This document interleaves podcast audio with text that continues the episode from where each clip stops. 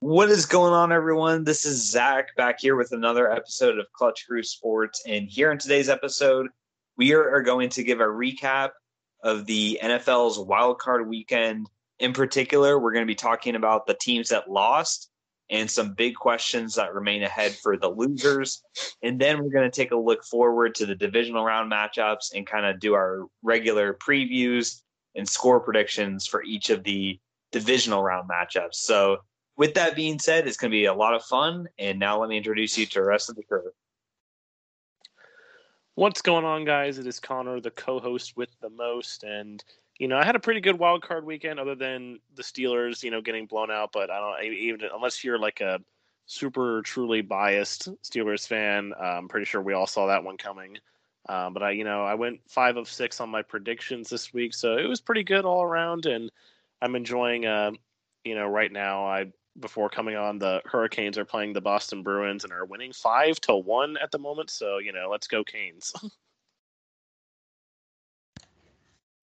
and what's up, guys? It's Nate here. It's been a few weeks since I've been on with um, like finals and the holidays. And everything got kind of crazy, but I'm glad to be back. I'm excited to talk about all the games from this weekend. Um, obviously, the Pats didn't uh, wasn't a very fun game for them, but um, you know, looking forward to talking about everything that went on and glad to be back.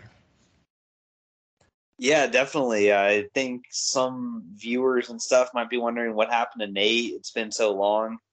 Uh, but Nate is back for the playoffs. Of course, he, you know, has had a busy schedule, so no problem with Nate being out of the lineup, and he's back here with for, with the uh, with the NFL playoffs to talk about.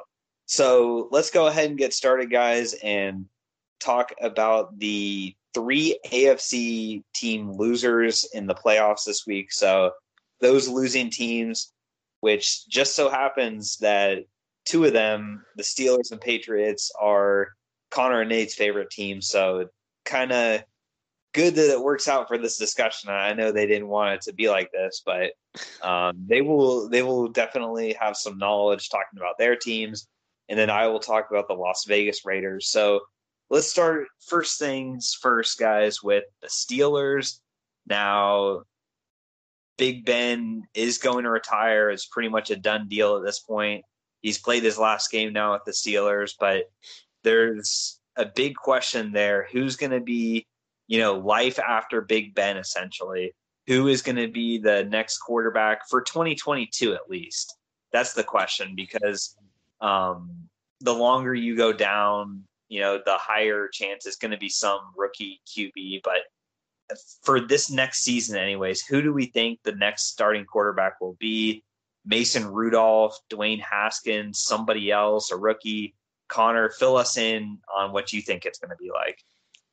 Yeah, so obviously, you know, it's impossible to replace a guy like Ben Roethlisberger. You know, future first ballot Hall of Famer. You know, led the team to so many wins. Is top five, top ten in almost every single passing category in NFL history. But you know, to me, I honestly don't think it's going to be one of the, at least I don't want it to be one of the guys on the roster right now. I know like this article snippet that you pulled out says that all signs are pointing to Mason Rudolph. I know Diontae Johnson actually came out and said something like he sees a lot in Mason Rudolph, but the problem with Mason Rudolph, obviously, is that you know he's had his opportunities to play and he's looked really bad for the most part in all of them. Like he won a couple games that year when Roethlisberger was out for the whole season, but then you know he started you know losing again. He had to trade time with Devlin Hodges.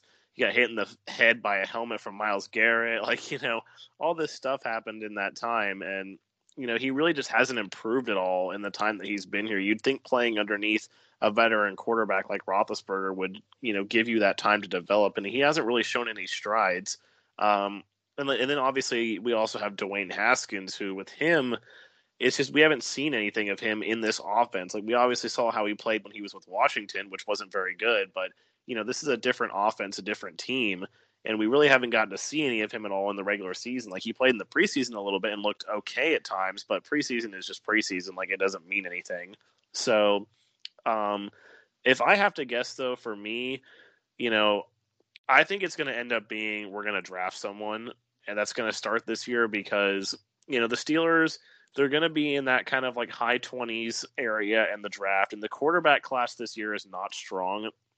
So there's not going to be a lot of teams, you know, like last year when there was all these quarterbacks taken early in the draft. You know, that's not going to be the case this year. Kenny Pickett will probably get taken pretty early, but after that, like the talent level and the draft grade for these guys goes down quite a bit. You know, you've got guys like Matt Corral and Desmond Ridder that are going to be entering the draft, and, and Sam Howell is going to be entering the draft officially. So, you know, it's just there's going to be quarterback talent there, in my opinion, at that 20, you know, 21, 22, or whatever spot they're going to be at. And I think they're going to take advantage of that because, you know, like I said, you're not going to have all these teams that are going to be going and drafting quarterbacks in the top 10 picks this year because it's just not worth the pick this year like it was last year when you had, you know, Lawrence and Fields and Mac Jones and all those guys in the quarterback class. So I think it's going to end up being a drafty, you know, I would like if we could go out and get someone like a Russell Wilson or an Aaron Rodgers in free agency, but unfortunately, you know, all that kind of was hyping up when, you know, kind of like the middle to, middle to late part of the season, but now, you know, there's all this stuff coming out. Looks like Aaron Rodgers, you know, he's on his way to another MVP awards, probably going to end up staying in Green Bay just because he'll be able to really dictate like what he wants from the franchise, and of course they're going to give it to him because he's Aaron Rodgers. Um, and then also, it kind of sounds like Russell Wilson's kind of like calmed down about his wanting to go other places, and well, in all likelihood, looks like he's going to return to Seattle. So that really only leaves kind of like the free agents that we had last year at QB, which is guys like Andy Dalton and Jameis Winston and you know Ryan Fitzpatrick, guys who you know I really don't think the Steelers want to go out and sign. So um, in my opinion, I think it is going to be like I think Rudolph will probably get a couple games to start the season, just so that whatever rookie we end up drafting, you know, can at least have some time to get ready. But I definitely think by you know week three, week four, week five, uh, it's going to be whatever rookie we draft that's going to take over at QB for the year and hopefully for the future. All right, interesting stuff there from Connor, the Steelers guy. Uh, Nate, let's go over to you now um, and talk about your Patriots team. So, definitely was a up and down season for the Patriots. Uh, but what do you think went wrong the most with this team uh, in the final game here against Buffalo? And what do you think they need to do to improve the most going into next season? Yeah, so I mean, I think, like I said, it was an up and down season. I think uh, Mac Jones impressed me a lot more than I expected him to. I think he looked, he wasn't amazing, but he looked very good for a rookie, better than I thought he would do. And I think um, with his maturity, he's going to take another step forward next year. But I think it was kind of up and down because they were breaking in a young guy. They couldn't necessarily do everything they wanted on, on offense, and um, they had all those free agents come in, and they're kind of getting everyone like situated and all that. Um, but I think that I don't know that so much necessarily went wrong in the um, game versus the Bills as much as they really just got um, outplayed and outcoached. I mean, it kind of started with that um, pick that Mac threw to um, who is that now? A Poyer or whatever in the Micah end zone. Hyde. Or Micah Hyde. Yeah, it was. I mean, it was a, basically a perfectly thrown ball. He just made a great play on it, and then you know took seven points off the board, and the Bills went and scored, and that kind of got things. That's where things started to get ugly there. Um, but it was really just concerning the way they couldn't stop the run. Um, that's kind of had been a pretty um, strong unit of the team all year, and it's kind of something that has always been a big part of Belichick defenses. So I don't know if, whether to chalk that up to just a bad game plan versus the Bills or um, bad coaching or personnel or what. Because um, for the most part, they're pretty healthy too. So I think going into um, 2022, that that blowout loss doesn't really um, concern me too much. I didn't expect them to be contending for a Super Bowl or anything this year. I think the Bills, um, on paper, still have more talent on their roster. Um, so I, I don't think that says too much about next year's expectations. I just think that they've got to um, really keep working on getting those new guys from last year integrated. Uh, most of them have made a pretty decent impact so far, but I think um, the biggest thing is for Mac Jones to take a step forward and if I'm to try and get some more um, offensive playmakers in the draft, um, I think the receivers they got last year are solid, but they've always been number two guys in every team they've been on. I think if they could find a real number one uh, receiver now that N'Keal Harry is basically um, confirmed he was a bust, um, that would go a long way. And then um, I'd like to see more consistency out of the defense next year. Um, that was also kind of a reason they're up and down so much. Some games they like really dominated, and then other games like we saw on on a Saturday they they didn't. Um, so I think um, there's people that are kind of like already writing off like, oh, is Belichick washed? Is you know um, all that kind of stuff, and that's probably what's going to be all off season on uh, first take and all that. But I think it's not time to panic yet. I think I'll see how their offense off season goes, uh, who they can bring in, and all that. But um, yeah, I don't. I want to say, want to say there's like a big like glaring, you know, one single issue needs to be addressed. It's kind of just like they got to regroup and, um, I guess, going to next year and take a step forward as an entire team. All right. Yeah. I mean, a, that's a good well, answer. Yeah. Yeah, and I mean, I will say this too for for you know Belichick's like all the people saying that Belichick is like if anyone's saying he's washed, like they're completely wrong. I mean, like I think in my mind, what he was able to do with this team, you know, being basically a brand new team, they went out and spent all this money in free agency and revamped the entire team.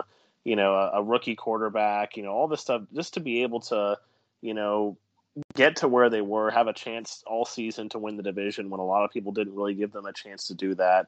And you know, in the end, like you said, they just lost to a better team. You know, the Bills are established now; they're one of the top teams in the AFC. So I, I mean, I applaud Belichick for what he did this year. So, you know, if anyone's saying he's washed, then they're wrong. like, yeah, and, and there's no real one specific thing too. I think um, Nate made a lot of good points. Speed would be one thing I think really that they need to get better on, but uh, but yeah, definitely sometimes the way they play, you know, leads to success as well. Like the know.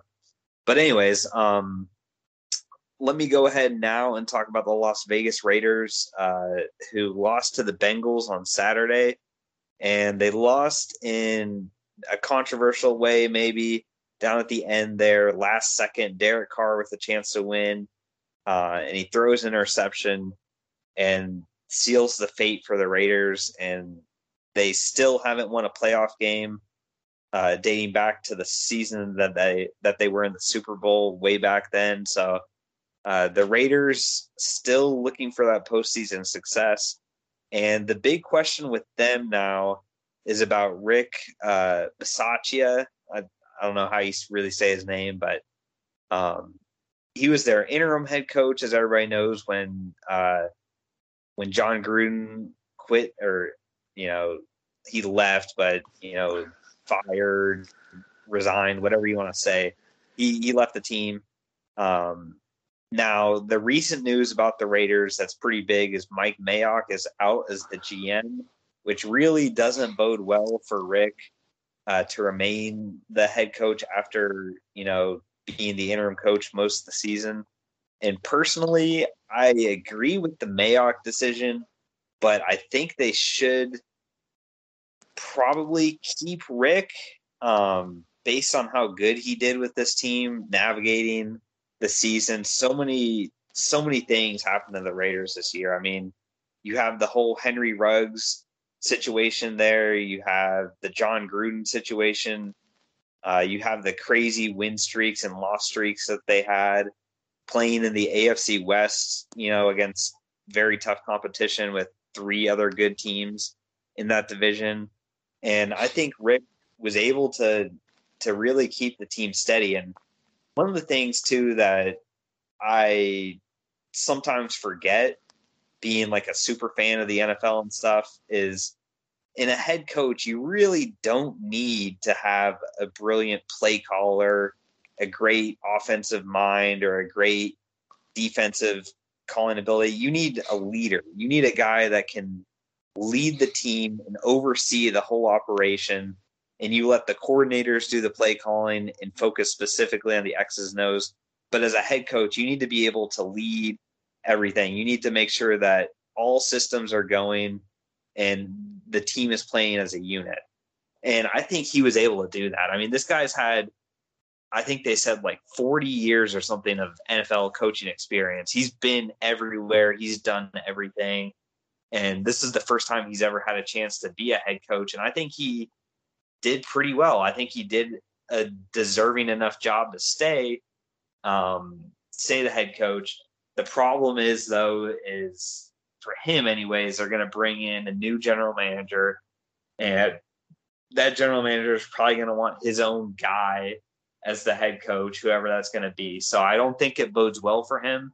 I do agree with the Mayock firing though, because he was tied to Gruden, and you got to get all that, all the Gruden stuff gone from the team now. And uh, people will criticize him as a GM, but I have heard stuff floating around that uh, Mayock he didn't want to draft Cleveland Ferrell back in 2019. He he wanted to draft uh, Devin White, and apparently a lot of the you know draft picks were made because of Jon Gruden and not because of him. He had different opinions, and I, I understand that that, but you know this business, you know GMs and coaches in my mind they, they should go hand in hand. If one goes, the other goes. So John's gone now. Mayock's gone, and it'll be interesting to see what the Raiders do. But I guarantee you, if they don't keep Rick and they do with a they do a new head coach next year, I don't think they're going to make the playoffs again. Um, that's just me though. And let's go ahead now, guys, and flip to the NFC teams to talk about the NFC uh, well, wild card weekend losers. Yeah, and I will, and I will say really quick to your thing about Bisaccia as well. Um, that like he the big thing I think for him, like I know you said it, it, doesn't bode well for him, but like from what I've been reading, like the players want him to come back. Like the players really want him to be named the new head coach. So I think that's one thing that is going to help him a lot because you know you have to you got to appease your players. Like if you, if they want a head coach, then you know you almost have to give it to them because otherwise you know now your morale is going to go down and all this other stuff. So I think that really is going to help him that they they want him to stay. And I definitely agree with you that if they, you know, let go of him and bring in a new head coach, that they'll probably miss the playoffs, especially with the way the AFC West is. Like it's just too tough for them if they yeah. go through a whole regime change. Definitely, definitely. All right, so with the NFC teams now, let's go ahead and talk about the Dallas Cowboys. What a game that was against the 49ers and there were so many things, so many, you know, stuff going on after the game, talking about how the Cowboys lost the game, what it was, penalties, coaching, players, everything. Connor, what do you lay the blame for with this team? Because coming into the playoffs, you know, on offense, they were number one in all these categories on offense. They were so good. Everyone was talking about how good this offense is, how good the defense has been. All these statistical things they're great at, but they end up falling flat and lose in the wild card round. So what do you place the blame on here? Uh, if I have to place the biggest blame in this game, it has to be on the coaching for me. Like it has to fall on Mike McCarthy and the coaching staff. I think, you know, my basically, first of all, going to you know the discipline problems in this game. I mean, discipline 100% goes back to the head coach. I mean, and it's something that I know obviously Bruce Arians is a good coach, but it's something that's always been a worrisome thing for I'm sure for Tampa Bay fans, how many penalties they usually take. And that goes back to Arians. Just like here in Dallas, it goes back to Mike McCarthy. You know, they had a lot of costly penalties in that game that really held them back. Really was what lost the game for them in uh, some ways, not always, but in some ways. And like I said, it goes back to the head coach. I can use Buffalo as a good example for as it goes back to the head coach because, you know, Buffalo, when Rex Ryan was the head coach, they were, you know, they were the most penalized team in the league. They were kind of like how Dallas was in that game or how Tampa Bay's been the last couple of years. They were the most penalized team in the league, and it really held them back. And as soon as they got rid of Rex Ryan and Sean McDermott came in, all that changed. Sean McDermott is a no was a no BS kind of coach.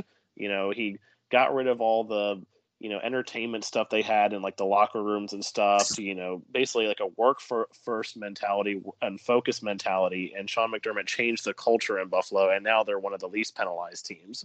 So it cut so that's the first hit on the coaching staff.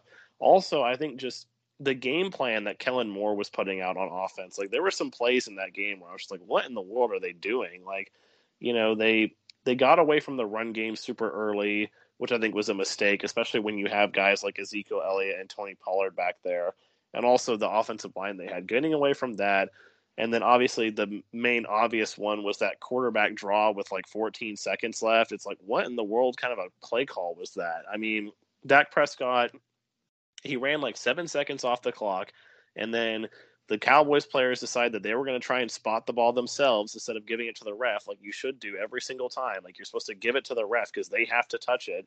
And then they went to go line up and like you know because they placed the ball and the ref couldn't get to the ball because they blocked him off from it and then they lost the game so that was very questionable and you know the cowboys they just i think they also came into this game really I don't know. They I think they really underestimated the 49ers from looking at how they played as well. You know, you can get up on your high horse of like, oh, you know, we're so good. Like Zach said, they were number one on offense in all these categories coming into this game. And, you know, the 49ers defense just gave them a big reality check. And even without Nick Bosa for half the game, they still were able to get to Dak Prescott, make him uncomfortable. Prescott was not making the throws like he usually makes.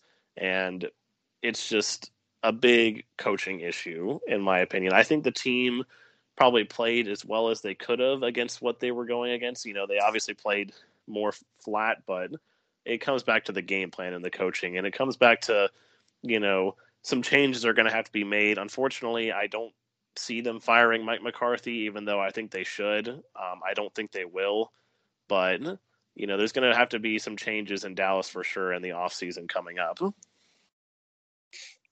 All right. Next, let's go ahead and talk about the Arizona Cardinals and their finish. So they were recently eliminated on Monday night to the Rams uh, in that wild card game, and it was a very convincing loss. I mean, this wasn't nearly as close as the Cowboys 49ers game was.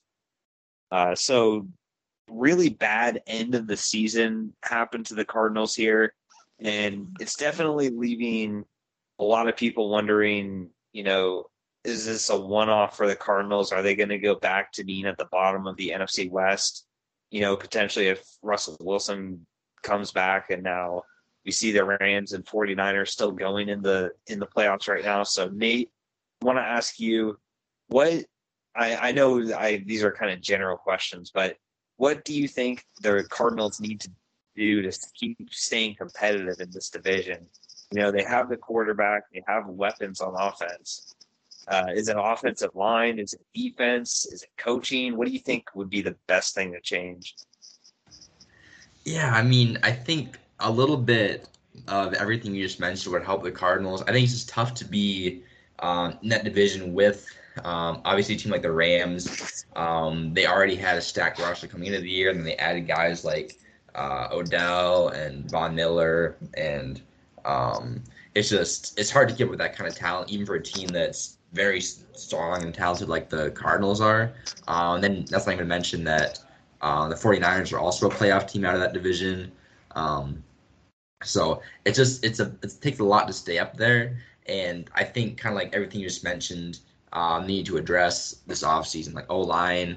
Um, sure, Kyler is a super mobile guy. He's probably one of the best athletes at the position right now, but he also shouldn't have to do that much, um, create that much on his own. He should have more help to not have, you know, a, a D line with uh, Aaron Donald and Von Miller. Um, you know, you don't want those guys coming at him every single play and making him have to scramble and do all that crazy stuff. So I think that's definitely um, should be there first. Um, priority this offseason to um, keep Kyler upright.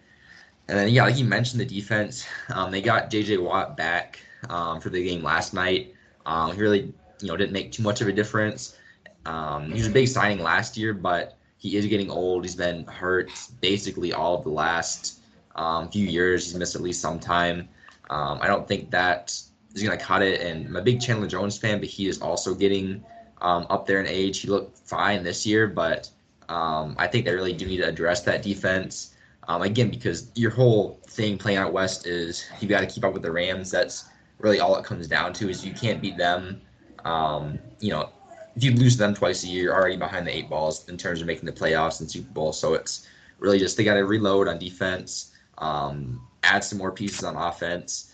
Um, uh, DeAndre Hopkins is great, but again, it's like AJ Green's your other guy who had kind of a, a, little bit of a comeback this year, but he's also old. I think that's really kind of a, a, theme there with the Cardinals. They've got a ton of like talent, like guys you look at and they're like, oh yeah, that's you know he's a great player, but they're getting towards the end of their um, time being productive. I feel like so. I think um, just across the roster, they've got to be aggressive and draft well and um, do you know be smart in free agency and kind of um, just upgrade everywhere. I think your coaching is.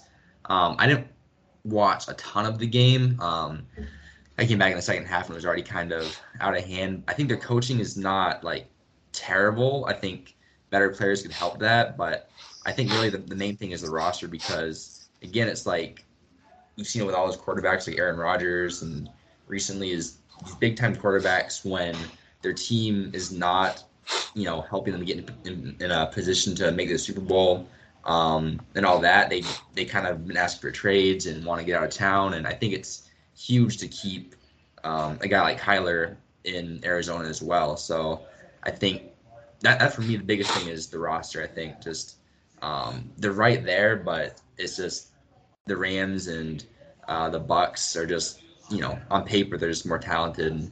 Uh, if you're gonna win the NFC right now, you've got to really go all in. I think. Yeah, for their um, O line, definitely I saw needs improvement, and as well as the defense too. So definitely lots of areas that the Cardinals need to improve in. They were so good at the start of the year, but for whatever reason, teams caught on to them, and they really need to make those adjustments and get better personnel. I think for next season to to compete, or they just have to hope these other teams start to look worse. But you know, we have no no proof to that yet um, in the in the NFC. But next up on this list here is going to be the last team we'll talk about for the uh, the playoff um, loser segment, and that's going to be the Philadelphia Eagles. They lost handily to the Buccaneers. It was basically over midway through the third quarter, and you know they were talking about starting Gardner Minshew in the fourth quarter. That's how bad it was was going for Hurts in the offense, but they did manage to pick it up at the end. I don't know if that was just the Bucks kind of letting off the gas, or if it was, you know, finally them having some success against that tough defense. But Jalen Hurts and the Eagles really struggled, and the big question dilemma thing that Eagles fans are going to be talking about all off season is they have three first round picks in this year's draft, and Jalen Hurts is their starting quarterback right here. He's obviously their guy, but they didn't spend a first round pick on him. They don't have this huge investment in him. And yeah, he was able to beat out Carson Wentz this year. But as we saw Carson Wentz with another team, that wasn't that hard to do, really. So with Eagles fans, I think it's 50 50 with them believing in Hurts. You know, there's some Eagles fans that are like, yeah, we love Hurts. Hurts is the guy. He, he's so great. He can run everywhere. And then there's the other 50% of the Eagles fan base that's like, he sucks. Like, we need a new quarterback, I think, anyway. So, where do I fall in this list? Um, I think, I don't think Hurts is going to be all that good, honestly. I think, I think a comparable player that I would call Hurts to is would be like Teddy Bridgewater. Um, or Cam Newton after his MVP season, you know, post injuries, Cam Newton, someone like that. I think they're a good enough quarterback to start for you, but they're not going to be a great quarterback to um, to take your team to the Super Bowl or anything like that. That's the thing I fear with Hurts. He's a tremendous athlete, but as a quarterback, I just don't see him. Another comparison, people say he's a let he's like a Walmart version of Lamar Jackson, you know, like a lesser version of Lamar. and I I agree with that as well. I mean, I I think he's not going to be as good as those as that kind of quarterback. But what really stood out to me though is, you know, the drops on this team. Like Jalen Reagor, my God, that guy is so bad. Like I know Eagles fans were hard on him, but after watching it, after watching him play in that game, I can I fully understand why they are hard on him. And the the offensive line was bad. They got you know I just saw you know plays where they just got shoved to the ground by the defense and yeah, the the Eagles need some help, but I, I'm not going to overreact to this and say you know Hurts is done. I think a real interesting thing would to do here is use these three picks on players that can help Hurts and help this team out and see what happens. If they do get better than this than what happened this year, great. I personally don't think that's going to happen, but I think Hurts showed enough to where they they could do that and in a draft with with you know not great QBs. I think it's okay for them to wait on a quarterback this year, give Hurts another year, see how things go, and and really get some help because you know they honestly they need they need another receiver, and even though they've taken back to back years of receivers, Reagor is a certified bust. DeVonta Smith was good at points in the year, but kind of got you know lost out there. So I think another good receiver for the Eagles is what they need. Maybe uh, an offensive lineman and maybe a defensive guy like a pass rusher is what you should spend those three picks on. But um, but yeah, that's that's gonna wrap up our talk about the Eagles now and about all the playoff losing teams. And get to the winners. yeah, let's get to the winners here. You know, finally getting to the to the real those, playoffs. Those, those other teams are losers. yeah. So uh, the first, uh, let me try and. Okay, yeah. The first matchup that we're going to talk about is going to be the 49ers and the Packers here. A rematch of the NFC Championship game from two years ago, where the 49ers won in San Francisco. You know, same quarterbacks uh, playing here. Jimmy G and Aaron Rodgers rematch this time. Sorry, this time, however, is going to be in Lambeau. So the Packers will have that home field advantage for this. However, you know, I'm I'm on record for you know picking against the Packers basically in every matchup in the playoffs since we've done this podcast probably. and this is going to be no exception. I if if the Rams were playing the Packers, I probably would pick the Packers, but I just do not like this matchup at all for Green Bay. I think what's going to happen is the 49ers are going to be able to run the ball. They're going to they're going to do a very 49ers like game plan and and just scheme run run all over the Packers. I think that's they're just they're just that's their offense. They just do that so well. And I see them being able to do it well against the Packers as well. They have all these guys that can rush the football. And then I think Jimmy G will make some plays. I mean, Deebo Samuel is just so good. I, I think he's arguably, you know, can be more dynamic and do more things definitely than Davante Adams even for the for the uh, Packers. So all these things great for the 49ers and I'm still just I I know you can only play who you can play, but the Packers, you know, the wins and stuff they have, they just don't impress me as much. I mean, I I, I just think they play very safe football, you know, play not to lose at times. And I don't know. I, I just have a feeling Green Bay in the playoffs. I mean, they're going to lose. It's what they do every year. They make the playoffs every year, but they lose before they make the Super Bowl. I think this is what a trend that keeps on occurring. And I will have the 49ers winning with a score of 28 to Green Bay's 22. Um, Connor, what about you, though? What do you think in this game? Yeah, so the problem for me with the 49ers is obviously the most glaring problem that, you know, everyone knows, and that's Jimmy Garoppolo. I mean, Jimmy Garoppolo was pretty single-handedly the reason why the Cowboys were able to get back into that game against them. Like the Niners were dominating, and then Jimmy G had a couple picks that he threw that really got the Cowboys back into the game and gave them, you know, life in that game. And Jimmy G, like, he's just not good. I mean, this is, it should be his last year in San Francisco. I mean, obviously, if they go further in the playoffs, they'll keep him around, but this should be his last season in San Francisco. You know, time to see what Trey Lance can do as a full time starter. You know, they spent the number three pick on him to get him, so you might as well, you know, put that investment to work. Um, but the other thing for San Francisco that concerns me is just they're banged up coming into this game. Like, you know, speaking of Jimmy G, he's got some shoulder problems that he's dealing with. Nick Bosa obviously left the game in concussion protocol last week. They say that they're optimistic that he'll play, but who knows? Fred Warner, their main run defense guy, you know, the captain of that defense, he got hurt in the game against Dallas late uh, with an ankle injury. So, you know, and just that defensive line for San Francisco, I think they're going to have a hard time holding up when they go against the Packers offensive line. You know, the Packers, they have a really good offensive line. Aaron Rodgers has had another MVP type season you know, and I think the difference this year between past years with the Packers is that their defense is way better this year.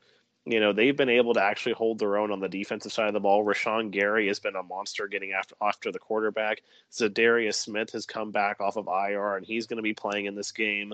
You know, I just don't see the 49ers, you know, I don't see Deebo Samuel being able to win this game all by himself on their offense because he's really the only player on their offense that I trust, uh, and, and, George Kittle too. Um, I forgot about him, but like I don't think those two guys are going to be enough to win the game on their own.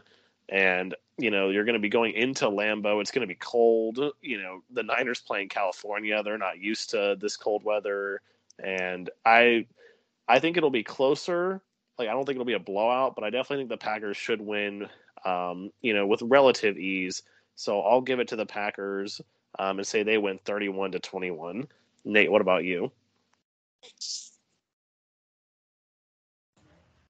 Yeah, I'm gonna go with the Packers as well. Basically, the reasons you just said. Um, they they look the Niners look fine in the first round, but I they got past the Cowboys. But I don't trust Jimmy G to get it done versus um, a well coached, talented um, Packers team, especially with um, Aaron Rodgers on the other side. So I'm gonna go Packers. Um, I'll go Packers 28, um, San Fran 13.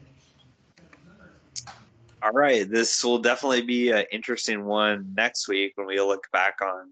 You know, either I'm going to be really right or really wrong. Same with you guys. I was also going to say, for the record, Eric is also picking the Green Bay Packers. So yeah, I'm Zach on an island. I'm on an island. You know, one of our favorite guests, Caleb. I'm almost 100 percent sure he's taking Green Bay. So what? Even more... Caleb picking the Packers?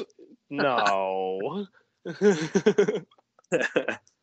um, the next NFC matchup, though, this is a rematch from earlier in the year. It's going to be the Rams and Bucks. Nate, go ahead and preview this one and tell us who you got. Yeah, so for me, this is probably the most interesting game of the weekend. Not no disrespect to the Bills and Chiefs, that that should be entertaining as well. But I just think these are two um, super talented um, rosters. Um, their first go around was pretty entertaining. The the Rams won somewhat comfortably, if I remember it. Uh, the Bucks kind of came back in garbage time, but um, I think this go around is going to be really interesting. It's in Tampa this time. Um, I think the Rams have added even more pieces since their last meetup. Um, OBJ is basically came right in and uh, is looking like his giant self. So I think it's going to be a really um, interesting one.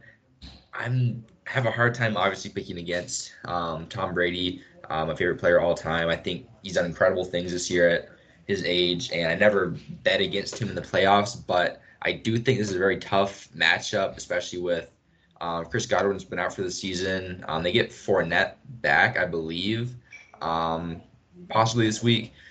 But I think Godwin being out, they've got some other injuries, I think, on the O line and on defense. Um, I think it's going to be a tough one to get past with the Rams at um, Rams are pretty much full strength. So um, I think it's going to be they're not going to go down without a fight. Bucks, I think it's going to be, I think it will be close, but I'm as much as I hate to do this, I don't feel confident in. It. I my mind tells me that it's going to be um, Rams 33, um, Bucks 28.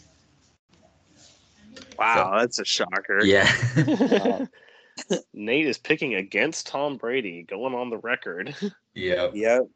We'll see how that goes. Um, it'll, probably go against me, but uh, just the way it's just so shaky the last few yeah. games. But we'll see. Yeah, you upset if you're wrong, probably. But I I'm gonna pick the Bucks in this one. Uh, I'm not too concerned about the Rams beating them earlier in the season. You know, last year they lost to the Saints twice in the regular season, faced them in the playoffs and beat them. They lost to the Chiefs in the regular season. They beat them. So that's I, I really think that has nothing to do with it. The bigger concern for the Bucks would be the injuries to the offensive line. But even still with that, it's just impossible for me not to pick against Brady. And I still, when I talked about the Rams before the season ended, or before the, you know, after right after the season ended and the playoffs started, I was still concerned about the Rams. I mean, people, people will see what happened on Monday night and forget all the bad things that were going on with the Rams right before that wild card game. So, whereas the Bucks, I really don't think there's anything bad going on. I mean, they easily handled the Eagles. They showed no signs of, you know, anything bad against the Carolina Panthers at the end of the year. So I, I think the Bucks win pretty pretty soundly. I will say with a final score 35 to 22. Bucks win. Connor, what about you? Yeah, this is definitely a tough one. You know, like Nate said, this one and the Bills Chiefs one uh, are definitely going to be very interesting games. This was a tough one for me to pick. I mean, the Rams obviously they did get a little bit hot towards the end of the season. You know, they like Nate said they are at full strength. Um, the Bucks, you know, I don't think it's a guarantee that Leonard Fournette comes back because I know they thought he was going to play the Eagles game, but you know, obviously he was having. They said he was still having trouble getting up to top speed. Ronald Jones is likely still going to be out. You know, Ryan Jensen and Tristan Wirfs both went down with injuries in that game. Sean Murphy Bunting is still dealing with some injury problems. Like they're just banged up all over the board. Um, but that being said, I still just don't trust the Rams. You know, they've had moments this year where it looked like, you know, they were supposed to be, you know, all right, the Rams really are. They're going to be like this top team in the NFC, Matthew Stafford for MVP. And then you have other weeks where Matthew Stafford in the Rams look like they're the Detroit Lions, you know? So they look like a reincarnation of Stafford with the Lions. Um, so given that the Buccaneers are at home, I'm just going to give that to them as the advantage in this game um, despite being banged up. And obviously, like you said, it's Tom Brady in the playoffs. It's hard to pick against him. And you know the Bucks, they have the experience of being here. You know, Matthew Stafford only just now got his first playoff win on Monday night, so um, I'm going to take the Tampa Bay Buccaneers. It's going to be a close game, and I'm going to say the Buccaneers are going to win uh, probably 28 to 27, a one point game. All right, and let's go on to the AFC side of things now and talk about those two matchups, starting with the Bengals at the Titans. The Bengals. Yep, the, the Cincinnati Bengals are still in the playoffs. You know, they won a playoff game finally. You can you can finally text someone that the Bengals won a playoff game. yeah, trust me, it's it's happened a lot. I I know on Twitter it was a, that was a big thing going on after they won the game. Send the send the text message. Who sent the first text message? But um, but they've got you know it, that's great. Beating the Raiders is great. I love Joe Burrow's confidence and his attitude after that win, where they were you know asking him, "Wow, like you just finally broke the the curse or whatever, the thirty year." playoff drought like how does this feel to win finally win a playoff game for this team in the city and he was like, that's cool, but you know, we expected to win this and we're not done. We, you know, we have b- bigger things ahead to celebrate than just one, one playoff win, which I thought was a great attitude to have. I mean, that's Joe Burrow is one of my favorite quarterbacks uh, in the NFL, and the way he responded to those questions, that that question was great in my opinion. But the road gets tougher as you go along in the playoffs, and they got to face the one seed, the Tennessee Titans, with Derrick Henry back.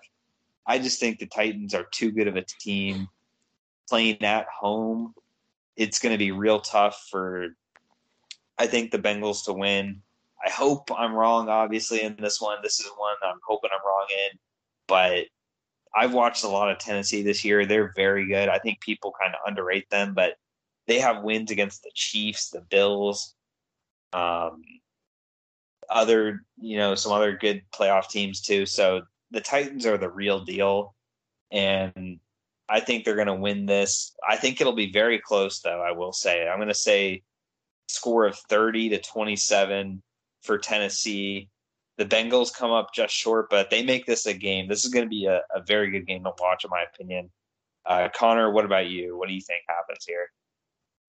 Yeah, for me, like you said, the road gets tougher for Cincinnati, and this is really going to be, I think, the wake up call for them because I think it is interesting to me when you look at the dynamics of how Cincinnati got to the playoffs, and you know, you know, the AFC North was a close division all year long, but I don't think the AFC North was necessarily a tough division per se, or filled with tough teams. I will say because you know, normally in the past you have the Bengals and the Ravens and the Steelers all fighting it out, and I think the Bengals, when you when we really look back on it, the Bengals were the clear cut top team in that division, and they didn't really have to go through as much um, to get here. So maybe their record is a little bit inflated, but they definitely played well against the Raiders.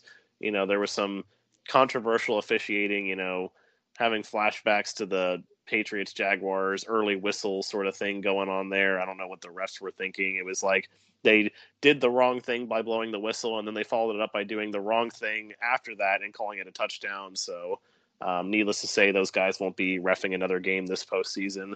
But like I said, the Titans to me, like Zach said, the Titans seem like they're for real. I mean, I think they got underrated a lot this year. I mean, it's one of those things to look at. They still got the one seed, not having Derrick Henry, having injuries to Julio Jones and AJ Brown all year and they're still the one seed. And now they're going to get Derrick Henry back. They're fully healthy. Um, I expect Derrick Henry to come back in a monster way. You know, this Bengals run defense is not really that good. Like they have a good pass rush going, but they're kind of susceptible against the run game. So I think Derrick Henry is going to have over 100 yards, two touchdowns, and the Titans are going to win it 35 to 28. Nate, what about you? Yeah, I agree with you on the the um, Titans. I do think that they um, are underrated. Maybe because they play um, AFC South, or you know, Derrick Henry's been out all year, so maybe they didn't get as much attention. But I think they've been kind of under the radar. And as much as I also like Joe Burrow, I think um, he's one of my favorite young players. But I do think that the Titans um, have a stronger roster, um, stronger defense, and you know they, they barely the Bengals barely uh, squeaked by the Raiders last week, who are a solid team, but I think that the Titans can throw a lot more at them, especially on defense. So I think um, not gonna be a high scoring game in my opinion, but I, I think I'm gonna go Titans 24, Bengals um, 17. All right, and then let's preview the final AFC uh, divisional round game, and that's between the Bills and Chiefs. Connor, give us your insight on this one. Yeah, very very fitting for me. I know Nate said he thinks the Rams Bucks is going to be the best game. I think this is going to be the best game of the week. You know, and very fitting. It's going to be the last game on TV. The Bills at the Chiefs. These two teams met earlier in the season. Um, I believe it was at Arrowhead earlier in the season as well, and the Bills were able to come out with a win. Now, the difference between that and now, kind of like how you know Zach alluded to when the Rams beat the Bucks earlier in the season. That was like week four or week five of the season. The Bills pretty handily beat them, but the Chiefs were in the middle of some weird funk that they were in uh, in that part of the season where they looked like you know. I know there was a lot of overreactions happening. You know, I even somewhat bought into it that the Chiefs had the had the potential to miss the playoffs if things didn't turn around um, and just wasn't looking good for them, especially since like two weeks later they gotten crushed by the Titans. So, but the Chiefs have really turned it around since that. You know, they've gone on a long winning streak to end the season. You know, their their only loss near the end actually coming to the Bengals uh, in Cincinnati. But other than that, they had won every game since they had that blowout loss to the Titans, even winning against Green Bay, who's the top seed in the NFC. Um, so, I mean, Patrick Mahomes, he's gotten his form back. They found their offense back. You know, Travis Kelce and Tyreek Hill are producing the way they always produce. Um, but then, of course, on the other side, you have Josh Allen and the Bills They've really found their run game towards the end of the year, which has been really key for them. Devin Singletary's had a few good games in a row where he's gotten 80, 80 to 90 plus yards every game. You know, Josh Allen's making the right decisions. He was making some dumb interceptions in some of those games that they were losing to like the Jaguars and, you know, when they lost to the Buccaneers. But it seems like he's really found his game again. The Bills defense, you know, they're the number one ranked defense. But I think the difference that's going to put, you know, make the difference in this game is – this is by far it's weird to say this, but it's by far the best, especially since early in the season we didn't think this. This is the best defense that the Kansas City Chiefs have fielded in the three years that we've been doing this podcast. And it's really because they were able to make a change in the middle of the season when they were able to put Chris Jones back into the interior offensive line rather than having him play out on the edge like they were early in the year. And credit to Steve Spagnuolo, this unit is a tough, tough unit. And Arrowhead is a tough, tough place to play in.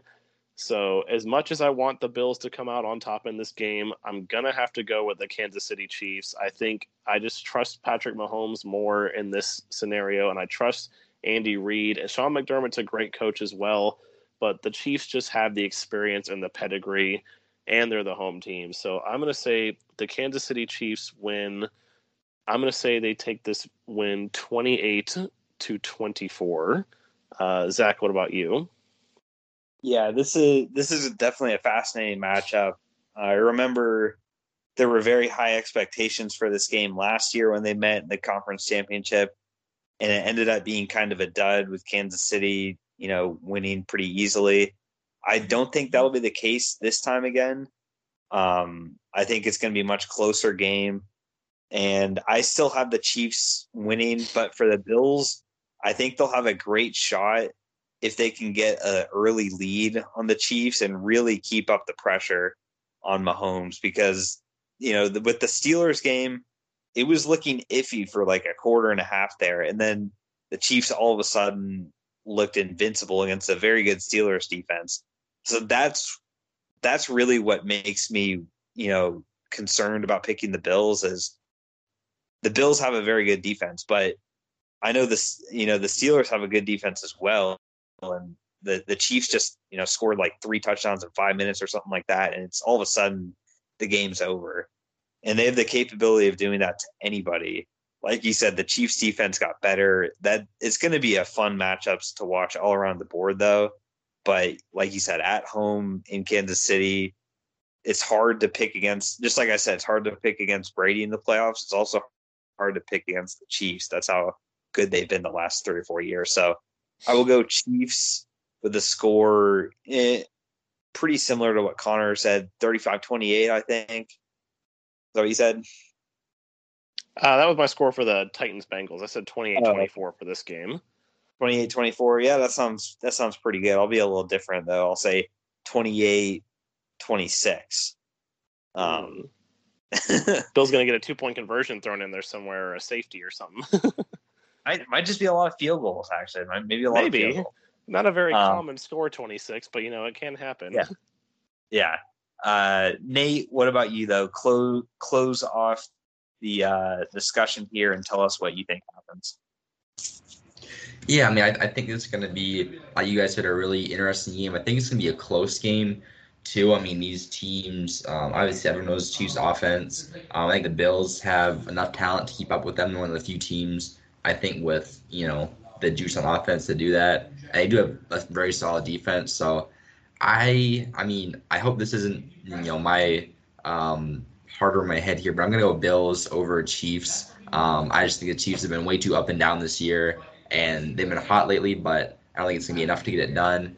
I'm gonna go um, Bills uh, 31 uh, Chiefs um, 24. All right, so we we're not all in agreement on that one, as Nate is going with the Bills. But that's going to wrap up this episode, guys. Hopefully, you enjoyed listening to our coverage about all the losing teams, especially because you know as we go forward, the main emphasis is, of course, you know, on the Super Bowl and the games, you know, that remain ahead on the schedule.